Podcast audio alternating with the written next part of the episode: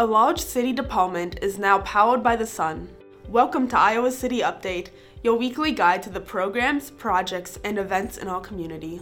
Iowa City's newest solar array began operating in October with successful results. Located on top of the Public Works building along South Gilbert Street, the rooftop array adds to the building's already energy efficient design. Consisting of 100 panels, it's designed to provide all of the facility's energy needs under normal working conditions. An online dashboard has been created so that residents can track how much energy is being produced. If you are interested in learning more about solar power and how it can be utilized by homes and businesses, head over to icgov.org/solar.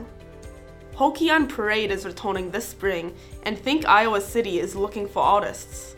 Full started 20 years ago, this popular public art project selects artists to design and decorate the larger than life Herky statues. Local businesses and organizations sponsor the six foot tall sculptures. The 75 new Herky sculptures would be auctioned off to benefit a local charity and then put on display throughout Johnson County. Artists with a unique design idea should fill out a submission form at HerkyOnParade3.com. The deadline to submit an idea is December 1st.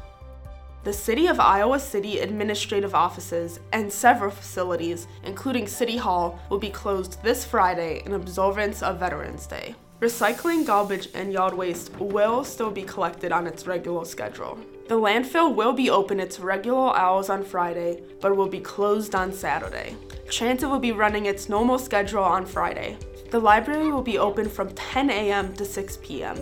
The bookmobile will not be in service. For a full list of impacted services on Veterans Day, head to our website, icgov.org.